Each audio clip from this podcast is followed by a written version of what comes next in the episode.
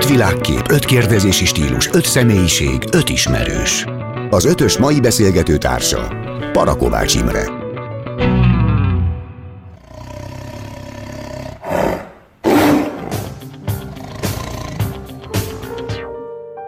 Nem derül ki belőle, hogy izé. Na ugye? Na ugye? Messzén a Géza, hogy már felkonferáltam a vendégem. ELTE Fizikai Intézet Biológiai Fizika Tanszék. Jól mondom? Jól van. És abból, a, ez, ez a szkeptikus hétfő keretében történik, mielőtt a, a szkeptikus hétfők szervezője eh, harapná a torkunkat, hogy ezt elfelejtjük megemlíteni, és hogy a, a téma a február 12-i Nemzetközi Darwin nap, amit 2007 óta a Szkeptikus Társaság jóvoltából már Magyarországon is megtartanak? Ez hogy működik? Van saját Darwin díjasunk, vagy a, a központi Darwin díjast ünnepeljük ilyenkor? Hát én eh, én eh, most tudtam meg, hogy mi az a Darwin díj. Ugye? Ehhez, ugye, ugye, ehhez, ugye, eh, ugye, csak beledobták nem, a mélyvízbe. Nem hiszem, hogy Igen. köze van a dolognak. Mert azt mondja, hogy, mondom egyébként, tehát a, a Darwin napot egyébként, ami, ami a, nem azonos a Darwin díjjal, de hogy minden esetre ugye ez a, ez a nap róla kapta a nevét, a Darwini logika, Darwin szelekciós elméletének logikáját nemrégében két amerikai kutató rekonstruálta a Nature-ben megjelent évfordulós cikkükben 2009-ben, nem, ez nem, nem régiben, elég régiben volt. Reznik és Rick Fels, Rick Lefs, öt alapelve a következő, az öröklődő változatosság, az utótöbblettermelés, a populáció növekedési korlátok jelenléte, melyek a létért folyó küzdelemhez vezetnek, a természetes szelekció és az adaptív divergencia, E küzdelemben azoknak a változatoknak a sikere várható, melyek leginkább különböznek a közeli rokonnaiktól a túléléshez és szaporodáshoz ö, kapcsolódó szükségletekben és az ökológia darwini alapelvei az exponenciális növekedési kapacitás szabályozó visszacsatolások hiányában bármely önreprodukció egységekből álló populáció létszáma exponenciálisan növekszik. Ez annyira szép gondolat, hogy remélem önök is feljegyezték az emlékkönyvükben.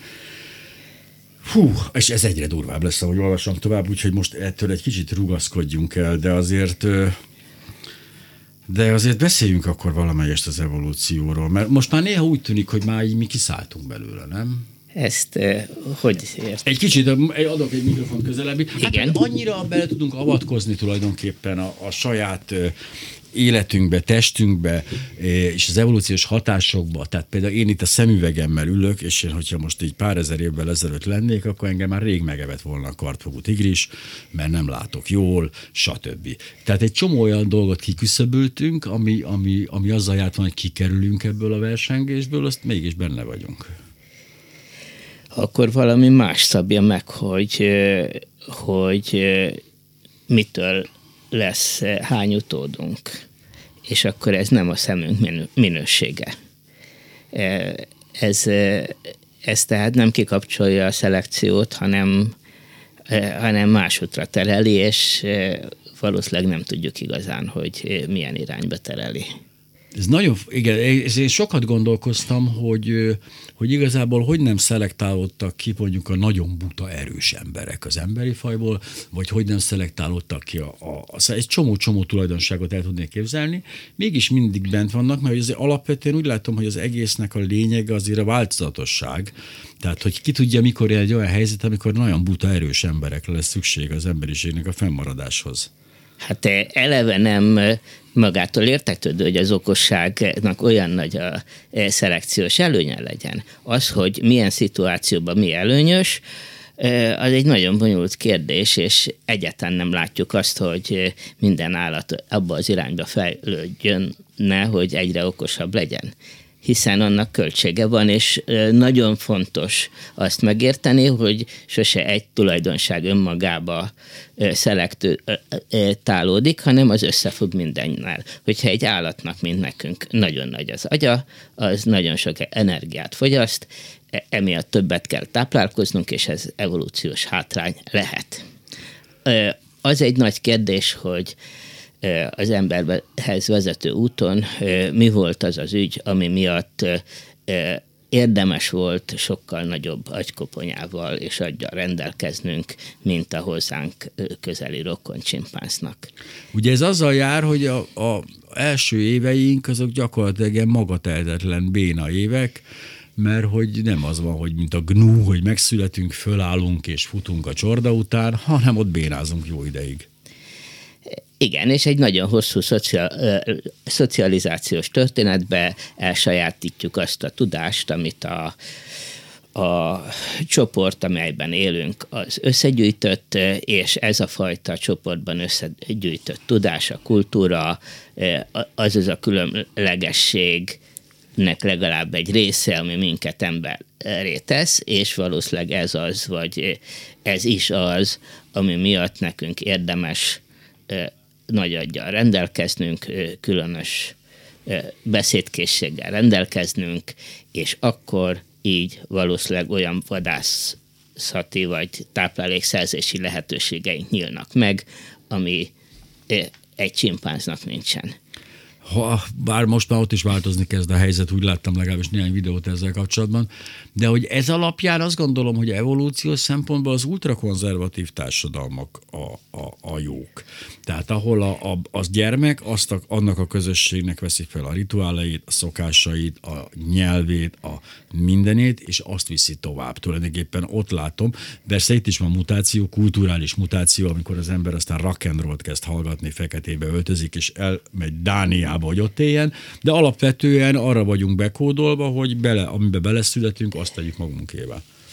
Hát eh, jelentős részben ez van eh, belénkódolva, és eh, nagyon sokáig ilyen típusú társadalmak voltak, és történt valami pár száz évvel ezelőtt, ami a felvilágosítás, ipari forradalom, stb. stb., ami létrehozott egy nagyon sokkal dinamikusabban fejlődő emberi társadalmat, amely történetesen sokkal több ember számára tud sokkal jobb minőségű élelmezést is produkálni és akkor ez a modern társadalom már nem lenne képes megélni azon a tradicionális módon.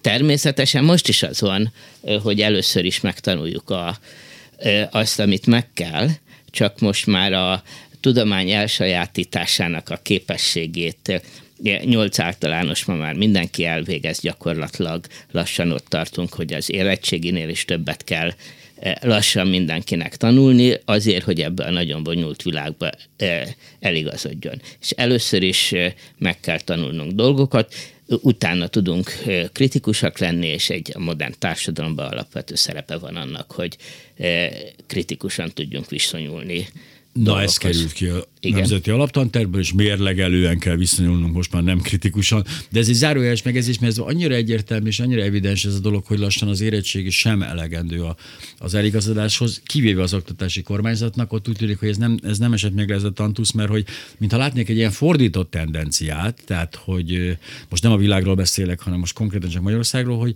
hogy nem kell az a, a nem, nem kell az az érettségi, nem kell az a, az, a, az a általános tudás, hanem sokkal inkább egy specifikus tudás, tehát mint a, ugye a, a nemrégiben hosszasan elemzett ugye szakiskolák esetében, a, visszakers, a visszavágjuk a közismereti tárgyakat, a gyakorlat felé tolva a hallgatókat, és nem számolunk azzal, hogy ennek hosszú távon milyen kellemetlen következményei lesznek. Ez egy nagyon súlyos dilemma. Egyrészt eh, nyilván létezik az a probléma, hogy bizonyos szakmákban eh, nincs elég ember, eh, és több ipar jöhetne még Magyarországra, ha lenne több szakember. Ez, ez nyilván önmagában egy létező dolog. Másrészt viszont a mai társadalmi drámák egy igen nagy része származik abból, hogy a 80-as évektől kezdve fokozatosan leépült az ipar a nyugati társadalmakban, sokkal kevesebb ember tud megélni kétkezi munkából, és akit ez, ez a váltás túl későn kapott el, annak nem sikerült utat találni a szolgáltatásba, ami átvette gyakorlatilag az ipar helyét. Igen, és, te, és másfajta képzettséget tart igényt, és általában a mai társadalmakban egy ember az élete sok, során többször vált szakmát, erre felkészíteni valakit elég nehéz, csak remélni tudom, hogy a probléma meg lesz oldva, mert elég világosan lehet látni, hogy újabb és újabb technológiaváltásokkal, a mesterséges intelligencia ter- terjedésével újabb és újabb foglalkozási csoportok fogják elveszíteni a megélhetésüket, ha nem tudnak váltani. Igen, a két oldalról, tehát a mesterséges intelligencia és ugye a robotika az, az azért nagyon-nagyon támadja az alsó szegmest. Tehát olyan munkafolyamatok már néha úgy érzem, hogy csak jó indulatulag maradtak az ember kezébe, amik már rég le ki lehetne váltani, csak még a, talán a költséghatékonyság csak három év múlva térülne meg, de igazából már nincs ott szükség emberre.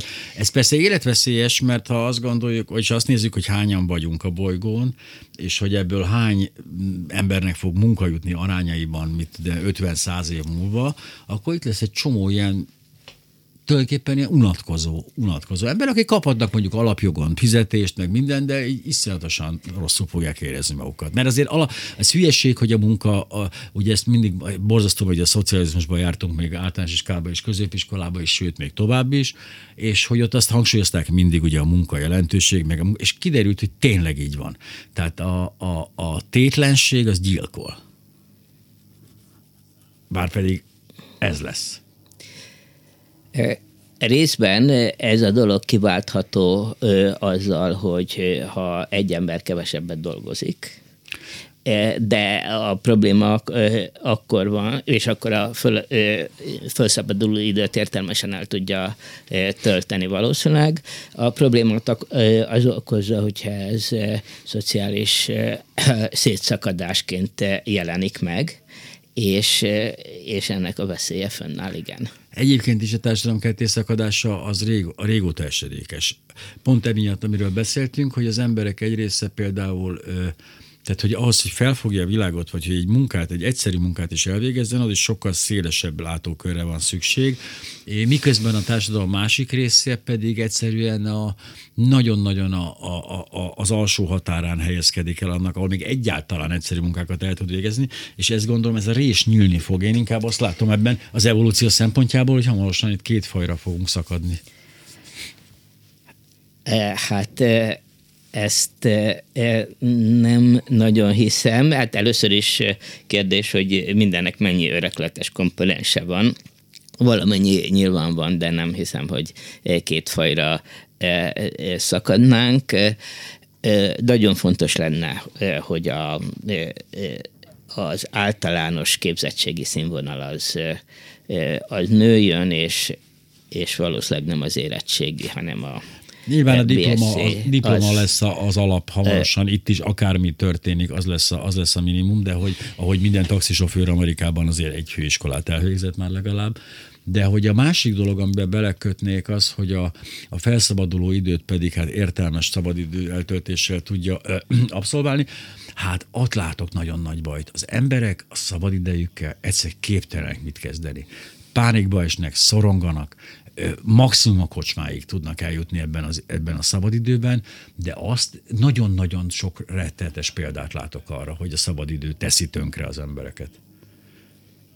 Tehát a regula, ugye az egyik része a regula egy szerzetes rend, ahol reggel 5-től este tízig minden percben van osztva, a másik véglet pedig a munkanélküliség. És azt látom, hogy gyilkos, gyilkos, a, gyilkos a, a, a tétlenség ebből a szempontból, de képtelenek értelmesen eltölteni ezt az időt az emberek. Én inkább azt hiszem, hogy a munkanélküliség, mint egyrészt, mint megélhetési zsákutca, mert majd azért egy munkanélküli, hogyha kap valami segélyt, abból is nagyon nehezen lehet kijönni. Szó nincs egyenlőre arról, hogy legalábbis nálunk, hogy simán meg lehet élni egy alapjövedelemből, Hollandiában sokkal jobban, nálunk erről szó nincsen és ez nagyon függ attól, hogy a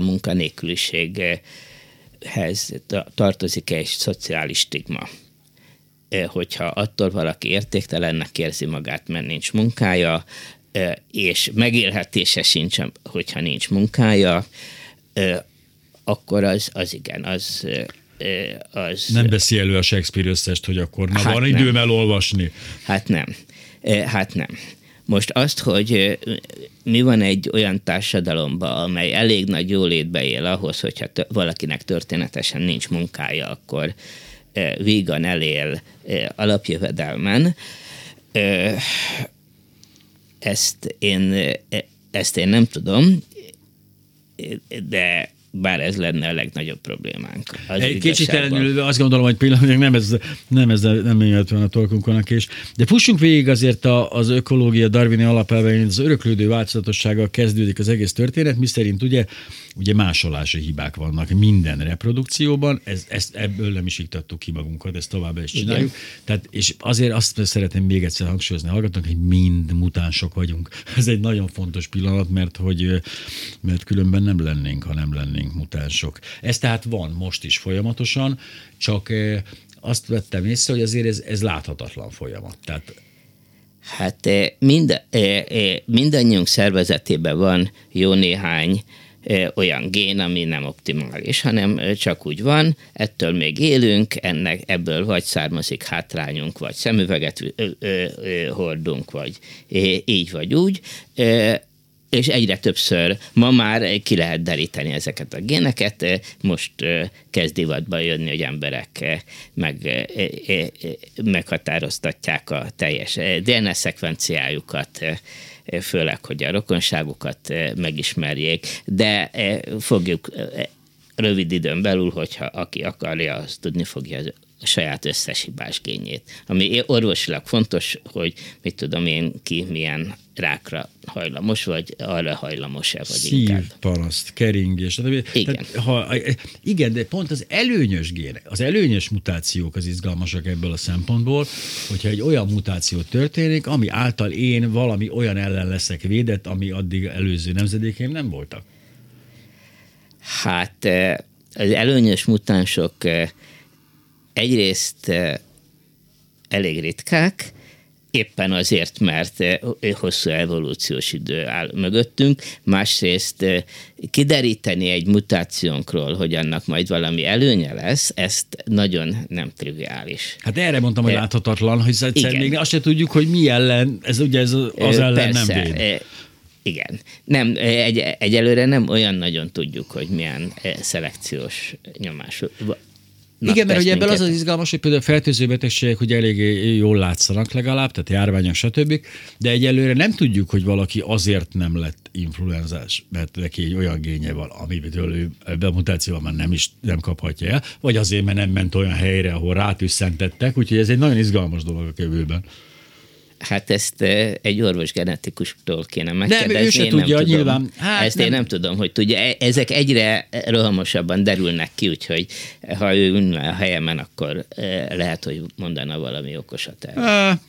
Bizonyára egyébként, de, hogy, de nem is azért gyűltünk majd a szép testvéreim, hogy erről vonjuk okosakat, hanem maradjunk a Darwin, a Darwin Darwini alapelveknél például a szabályozott növekedés. Tehát, hogy itt a, hogy minden populáció előbb-utóbb saját növekedésének gátjává válik. Ugye ez az alaptétel. Ez így van természetesen. Ezt azért ez, próbáljuk meg lefordítani. Hát ez olyan egyszerű, hogyha egy mit tudom én, egy gazella legel, akkor lelegeli a füvet, minél több ott a gazella, annál kevesebb fűnő ott, és hogyha túl kevés fűnő ott, akkor a gazellák nem tudnak tovább szaporodni. És akkor be fog állni egy olyan helyzet, amikor eh, annyi gazella van, amely még éppen eh, képes eh, a saját reprodukcióját biztosítani. De mintha ebből is kivettük, kihúztuk volna magunkat.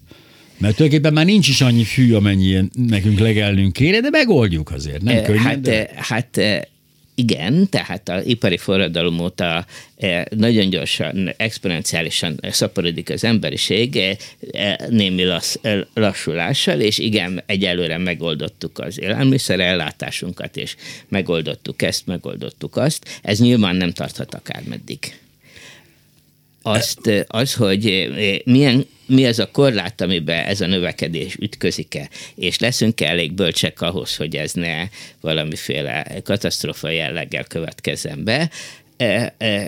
az egy kérdés. Most úgy néz ki, hogy a, a széndiokszid kibocsátás miatti globális felmelegedés az a nagyon erős korlátja annak, hogy, hogy meddig lehet ezt így folytatni, hogy egyszerűen mondjak. Ez nem ilyen egyszerű, mert attól, hogy majd ha megoldjuk, hogy nem bocsájtunk ki széndiokszidot, és így is működik majd az iparunk, meg a mezőgazdaságunk, abból még mindig nem következik, hogy hányan tudunk lenni. Hát azért az látok ebben még potenciált. Tehát azt gondolom, hogy egy ilyen 30-50 milliárdos emberiséget még azért ki tud szolgálni ez a, ez a bolygó a, ezekkel a megszorításokkal természetesen. Hát, ennek éppen azért nincs egy nagyon világos abszolút korlátja, mert el lehet menni abba az irányba, hogy mesterségesen termelünk élelmiszert valahogy. És ez elindult ez a folyamat. E, ez, ez a... Egyelőre még az élelmiszerünk túlnyomó többségét a mezőgazdaság adja, de az az a mezőgazdaság már e, nem a régi mezőgazdaság, hanem műtrágya, traktor, e, nemesített növény, mindenfene Ugyanakkor nem, nem csak a, az ember esetében nem csak a, a korlát van, ez, ez ilyen külső korlátok, hanem az, hogy a fejlett országokban már lényegesen lecsökkent a születések száma, és a fejlett országok népessége már nem feltétlenül nő, számos országban, Magyarországon is inkább csökken a népesség. Egyébként ez nagyon furcsa, mert hogyha le, mintha ez tényleg egy ilyen központilag, tehát evolúciósan központilag irányított parancs lenne az emberiségben, hogy egy bizonyos civilizációs szint fölött e, már a reprodukció sem működik, tehát a, a plusz kettő gyermek sem. Ez, ez, ez elég, elég jól ki van találva. Hát én ezt nem, nem hiszem, hogy evolúciósan lenne így jól kitalálva. A szelekció természetesen arra abba az irányba hat, hogy legyenek gyerekek. Az a konfliktus lép föl, hogy abban a pillanatban, hogy már nem hal meg tíz gyerekből nyolc mondjuk fertőző betegségek következtében, abban a pillanatban az embernek nem lehet annyi gyerekük, amennyi természetesen jön, és akkor kialakul a fogamzásgátlásnak a kultúrája, amely viszont nincs közvetlen, direkt evolúciós, szelekciós korlát alatt, és akkor, és akkor ebből társadalmi okokból kialakulhat az alacsony születésszám. Most nagyon hosszú távon eh, nyilván eh, eh, szelekció hathat abba az irányba, hogy akarjunk több gyereket, de de néhány évtized alatt, és arról beszélünk most, ez, ez meg nem játszik. Tehát Igen, vagyunk, mert hogyha amiről most beszélünk, ez a tíz gyermekből öt vagy hét halál, haláleset, az, az nem olyan régen. Tehát az az ijesztő belegondolni, hogy ez ilyen mit 120-110 éve még simán működött. E, ez egy nagyon gyors átmenet, amiben most vagyunk e, evolúciós szempontból. E, és, és nem nem lehet igazából azt kérdezni, hogy mit szól ehhez az evolúció. Mert fogalmunk sincs meg. Vagyunk valamilyenek, 50 év alatt is változhat a genetikai összetételünk, de azért nem olyan sokat. Vagyunk valamilyenek, elindult ez a fajta rendkívül gyors ipari meg posztindustriális fejlődés, aminek eredménye, hogy sokkal kényelmesebb és világban élünk, amelyben nem halnak meg a gyerekek, és egyébként is sokkal kényelmesebben élünk. És az, hogy ennek mi a folytatása, azért felelősek vagyunk, de azt az, az nem az evolúciós időskálán történik. Igen, igen, igen, mert ugye, ugye ellentétben a muslicánkkal mi nem tudunk lezavarni annyi generációt viszonylag rövid idő alatt, ezért is ö, nem nagyon lát, látványos a mi evolúció. Kompetitív kizárás. Ha több populáció növekedését egyetlen környezeti tényező szabályozza, akkor mindig csak az az egy populáció marad fent, nulla növekedésű ütemmel, amelyet ez a tényező a legkevésbé gátol a növekedésben a többi populáció kihal. kompetitív kizállás, ez mit is jelent? Próbálom értelmezni ezt. De e, azt hívják kompetitív versengési kizárásnak, hogyha két faj, két változat verseng, és, e, e, és akkor az egyik elveszíti a versenyt és kihal. És akkor ökológiának ez egy központi problematikája, sok vita van róla. Ugye ez a egy, egy nis csak egy faj tölthet be, ugye itt ez. Jó, ez a... hát erről vita van, nem tudom, ez a szöveg pontosan honnan van. Én se. Én ezt, ezt azt gondolom, hogy ezt legalábbis hozzám közeli emberek írták. Ez Elképzelhető. Egy, tehát azt mondom, hogy ez egy, amit írva van, ez, ez ez a világképe hozzám hasonlóan gondolkodó embereknek e, nem feltétlenül e, konszenzusos. De próbáltam nem a Krisna tudatú hívők ideológiájával szembesíteni, ezt, mert az ezt, nagyon... Ezt, ezt, ezt méltányolom. Messzire vezetne, Ezt természetesen méltányolom, de... Önnek szegezném az ide vonatkozó Krisna tudatú ideológiát, Messzéne Géza elméleti fizikus, ELTE fizikai intézet, biológiai fizikai tanszék a vendégem a Skeptikus Hétfő, és hát a hamarosan megrendezésre kerülő Darwin nap alkalmából.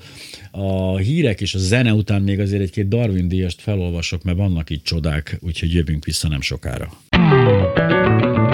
Öt világkép, öt kérdezési stílus, öt személyiség, öt ismerős. Az ötös mai beszélgető társa Parakovács Imre.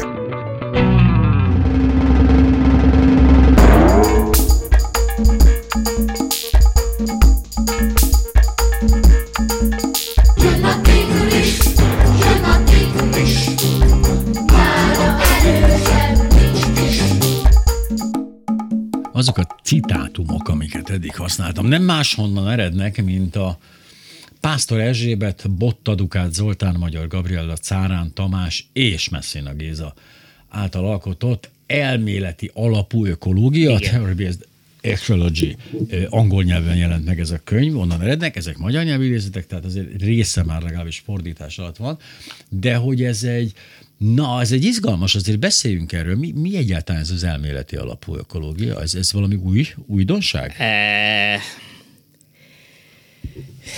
Ezt a könyvet azért írtuk, Igen? mert arról akarnánk meggyőzni az ökológus közösséget, hogy lehet az ökológiának egy konzisztens elméleti alapjában gondolkodni. Matematikai alapban? Matematikai alapjában, oh. ami ami más, mint amilyen szerepet a matematika általában betölt az ökológiában, amikor részügyeket modellezünk. És ez a, a könyv, ami ez egy, friss, ez egy friss alkotás nagyjából? 2016-ban jelent Ja, hát akkor az már azért, mert akkor bejárta maga útját. Az ökológusok pedig tiltakoznak. Nem, nem, nem, nem lehet. Az az igazság, hogy nem tiltakoznak, oh. csak nem nagyon olvassák. Tehát egy nagyon szűk kör megdicséri a, ezen a szűk körön pedig egyelőre nem jutott túl.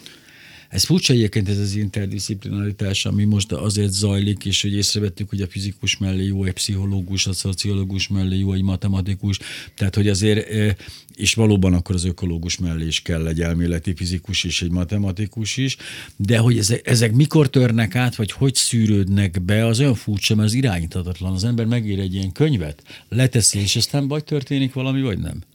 Irány, hát nagyon nehezen irányíthatók, és ezek nagyon bonyolult dolgok. A négy másik szerző, mint biológus, én vagyok a fizikus, és akkor mi személyesen ismertük egymást évtizedek óta, és, és akkor ebből származik ez a könyv. Nekem vannak más elméleti matematikus ismerőseim, akik uh-huh. ilyes minek a matematikai alapját művelik, és akkor ez egy különböző emberekkel e, ez egy bonyolult hálózat, amiben ezek keretkeznek, ahogy terjednek, ahogy nem terjednek, e, e, gyakran lassan terjednek, aztán gyorsan terjednek. Nagyon. Valaki egyszer csak felfedezi, pár év múlva, és az úristen, és akkor egyszer csak a robbanás. Ezeket ismerem, de nagyon szórakoztató, mert ez egy külön tudományág lehetne ám ezeknek a terjedésének, hát a hatásának a vizsgálata. Hát vannak, akik e, e, vizsgálják a tudományt ilyen szempontból, hogy kikit hivatkozik, abból milyen hálózat alakul ki, hogyan terjednek egy ilyen hálózaton a, az információk, ez egy nagyon bonyolult dolog, és mert épp most, most olvasom a bennünk élő Hal című egészen kiváló paleoanatómiai művet, ahol fantasztikus ilyen találkozások, meg ilyen véletlen találkozások. Miközben azt gondolom, az ember a tudomány, na ott nincsenek ilyen véletlen találkozások, a tudomány az, hogy megy a sineken, és megvannak, hogy hova néz, balra néz, jobbra néz, ezt a, és közben csoda, hogy ugyanaz a szerep a véletlennek, mint egy művésznél akár, vagy egy, vagy egy, egy, egy rádiós műsorvezetőnél. Na de ha már megmondtam a forrást, akkor folytatnám az idézeteket. Robosztus együttélés Különböző önreprodukáló egységek populációinak tartós együttélése kizárólag akkor lehetséges, ha populáció növekedésük szabályozásában elegendő mértékben eltérnek egymástól. Ezt is próbáljuk megértelmezni. Nem, nagyon egyszerűen arról van szó, hogyha e, e, két mondjuk madárfaj e, különb, e, ugyanaz azzal a táplálékon próbál megélni, akkor kettő közül az egyik valószínűleg megnyeri a versenyt azért a táplálékforrásért, és a másik kihal. Ha két különböző táplálékforrásra specializálódtak, akkor pedig nem. Mert a egyiket is a saját tápláléka korlátozza, a másikat is, és akkor Innentől kezdve a saját útjukon már Igen, tovább. és akkor ennek ez sokkal általánosabban lehet mondani, hogyha ugyanazon a helyen akarnak élni, ha ugyanott akarnak búvóhelyet találni, stb. stb. Két különböző faj, vagy versengésben van egymással, vagy nem minden esetre valamilyen értelemben szét kell húzódniuk ahhoz, hogy ne legyen. Milyen fantasztikus, hogy senki más nem pályázik a Bécsi szeletre, csak az emberek, és így nem kell versenyeznünk annak hát megszerzésért. Ez megnyugtató számomra, de még van megint egy nagyon csodálatos kifejezés, csereviszonykorlátok. Ez, ez hogy hangzik angolul vajon? Nagyon jól biztos. Az egyedi tulajdonságok változatossága egyet szerveződési vagy energetikai okokból mindig korlátozott, a rátermettség komponensei egymással többnyire csereviszonyban állnak. Hát ez, ami kezdtük az Igen. elején, hogy a az, hogy nagy agyunk van és okosak vagyunk, az azzal jár, hogy nagy az energia szükségletünk, és, és az ilyesmi, ilyen ütközések kell tele van a világ. Amíg nincs ez az ütközés, addig miért ne legyünk akármilyen okosak, és miért ne spóroljunk akármennyit energiát. Igen, de az emberiség egy történetének egy része abból állt, hogy gyakorlatilag minden energiát a táplálék beszerzésére kellett fordítani. Persze, természetesen. Hogy ezt az tehát, agyat. Tehát persze, az az alapkérdés. Minden élőlénynek az, az elsődleges kérdés, hogy a tápláléka fedezve legyen, és éppen azért, mert ennek hatására a táplálékkészlet lenyomódik, megfogyasztják, ezért szükségképpen azért a táplálékért verseny van, kivéve, ha valami te- teljesen másért van verseny, és az akadályozza meg, hogy a populáció fölnőjön annyira, hogy kevés legyen a tápláléka. Valamiért biztos, hogy verseny van, a populáción belül, most nem az emberről beszélek, mert éppen arról beszéltünk, hogy ez mennyire más. Minden más populációnál szükségképpen egy verseny van, mondjuk a táplálékért, leggyakrabban a táplálékért, és akkor szelekciós előny származhat abból, ha egy ha valakik valami másra specializálódnak, olyan táplálékra, ami még nincs E, lenyomva. Ugye a gombák, amelyek meg tudják enni a tömítő anyagot a panelházak réseiben, azok például nagyon ügyesek, azok egy olyan utat kerestek maguknak, ahol nincs konkurenciájuk egy darabig, mert aztán nyilván, hogyha ez a forrás beválik, akkor elkezdenek arra ugyancsak ráfordulni dolgok, és ez örökké egy csodálatos körtánc lesz az egész történetből. Aztán van még egy ilyen, hogy na, és akkor itt kezdem elveszteni a fonalat, stohaszticit társ, stohaszticitás. Véletlenszerűség. Igen, ja, oké, okay. csak hogy azt mondja, hogy a populációk véges méretéből eleve következik az ökológiai jelenségek, hát véletlenszerűsége, az egyedek véges számából következően változataik száma is véges, és bármelyik változat pusztán véletlenül is kihalhat. Hát miért ne? Persze, tehát miért ne? Tehát, hogyha megjelenik egy előnyös mutás, akkor egyáltalán biztos, hogy elterjed. Lehet, hogy az őt hordozó egyednek történetesen balesetéri meghal, és nem lesz utóda. Simán lehet, és minden új mutánssal az a helyzet, hogy ő eredetleg egy példányban van, és simán lehet, hogy hiába lenne előnyös, pehje van, és mégse terjed el. Ez egy Tehát komoly... bármikor megszülethettek a történelem során a gondolatátvitellel rendelkező repülőemberek, stb. Csak hát aztán pont elrontotta a repül, első repülését, és már vége is lett. Hát azért az követelmény, hogy a természettörvényekkel összhangba lévő Ó, dolgokat jaj, hát... lehet igen, de az eltén, az eltén követelmény, de például a rádióban vagy a politikában nem követelmények. Hát most, uh, igen, oké, nem csak Jó, tehát uh, az előnyös mutánsok a fantasztikus regényekbe szoktak valami fantasztikusan nagy mm. ugrást produkálni.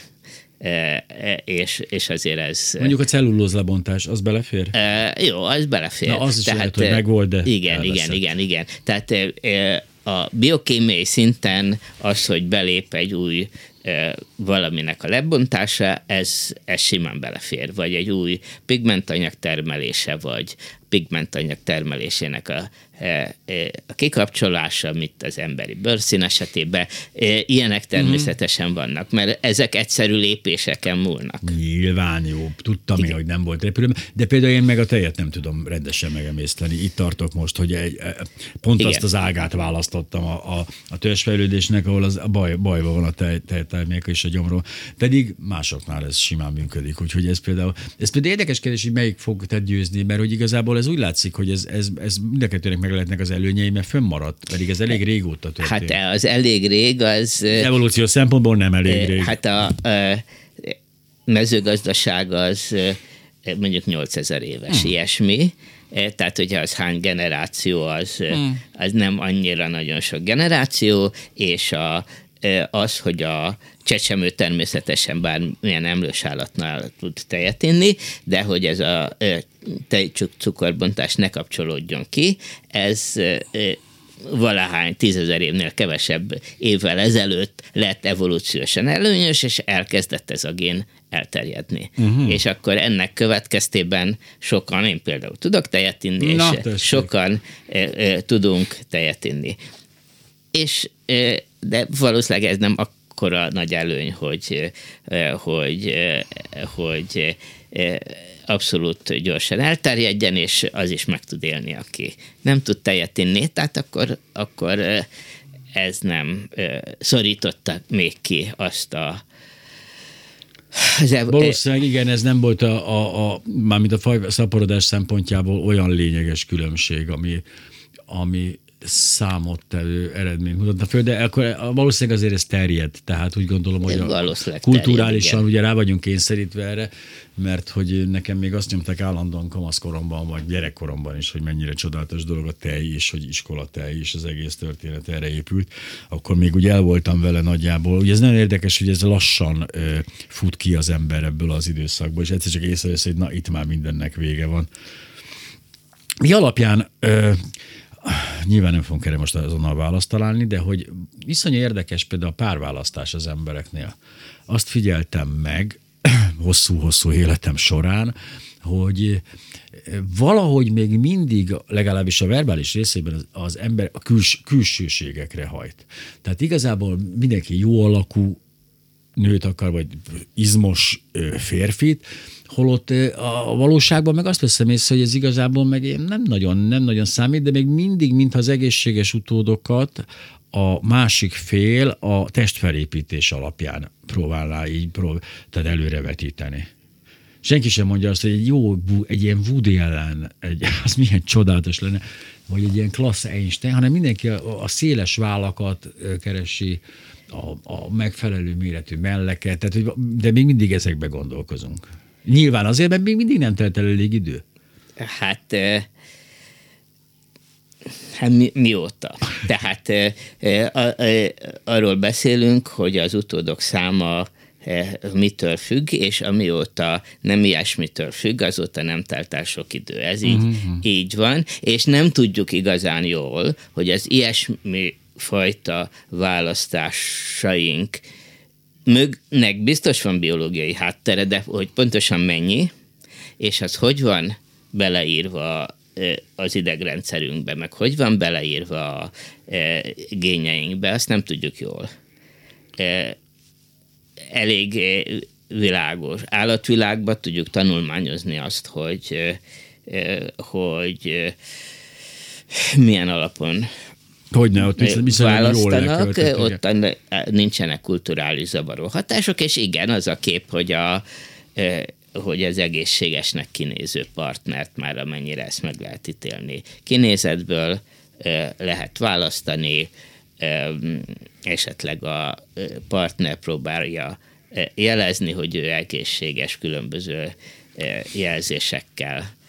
Például és azt vettem észre, hogy az üvöltés a férfiaknál, a kocsmában üvöltés, mint a figyelemfelhívás jele, az például valószínűleg egy ilyen jelzés lehet, hogy annyira egészséges vagyok, hogy úgy tudok üvölteni, mint egy állat. És akkor ez például biztos működhet egy ilyenként. Kár, hogy nem kezdtünk bele az agancs növesztésbe időben, mert az ugye ez viszonylag, az egy normális, korrekt dolog, hányágú agancsod van, mekkora van, jó napot, egészséges vagy. Így ezért egy kicsit nehezítettük a dolgát. Igen, hát természetesen, tehát az állatvilágban van ilyen.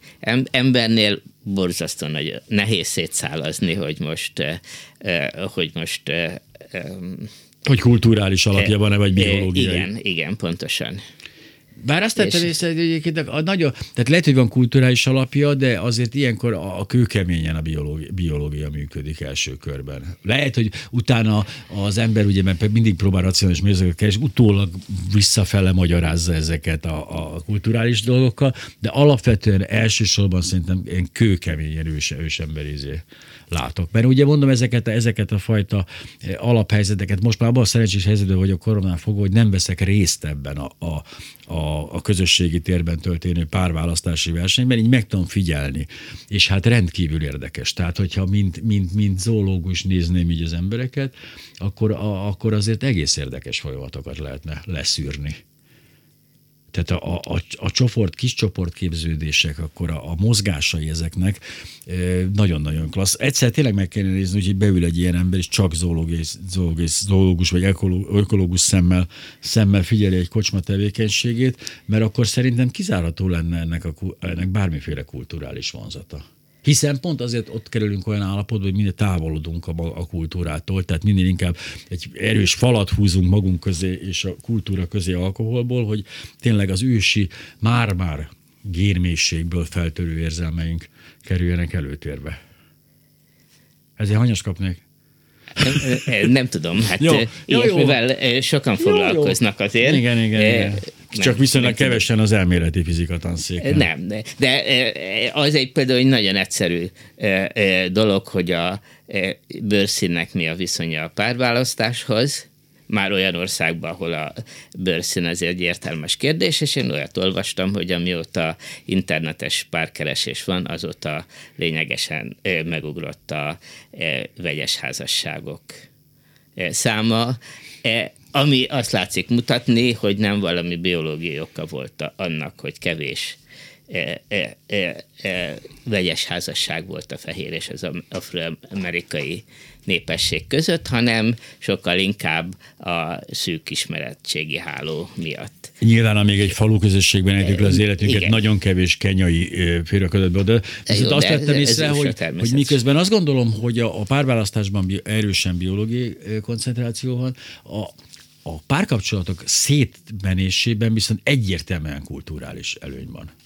Tehát pont ezen, ezen a példán fellelkesülve, az úgy volt csak vegyes házasság, amit én figyeltem, hogy még csak nem is bőrszín alapján is fehér-fehér partnerek voltak, csak más kontinensről. Aha. És ott, ott voltak ezek a, ezek a nagyon érdekes általunk előbb tárgyalt, hogy a, nem ismerték ugyanazokat a gyerekdalokat, ugyanazokat a gyerekmeséket, ugyanazokat a, a és ott elkezdődött valahogy felfesledni ennek a szövedéke. Tehát ott, ott éreztem egy ilyen egészen furcsa dolgot.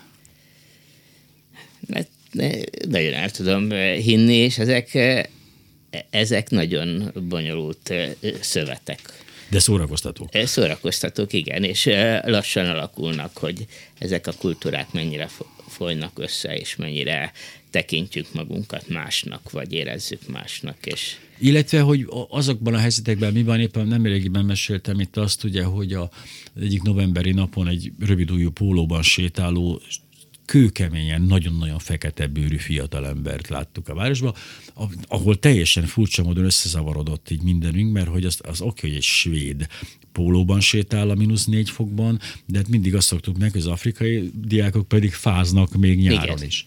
Na de ő egy Svédországban született afrikai volt, és ezért ő svédként sétált itt pólóban, és ebben a pillanatban ugye jelzések nagyon furcsán összezavarták az embert.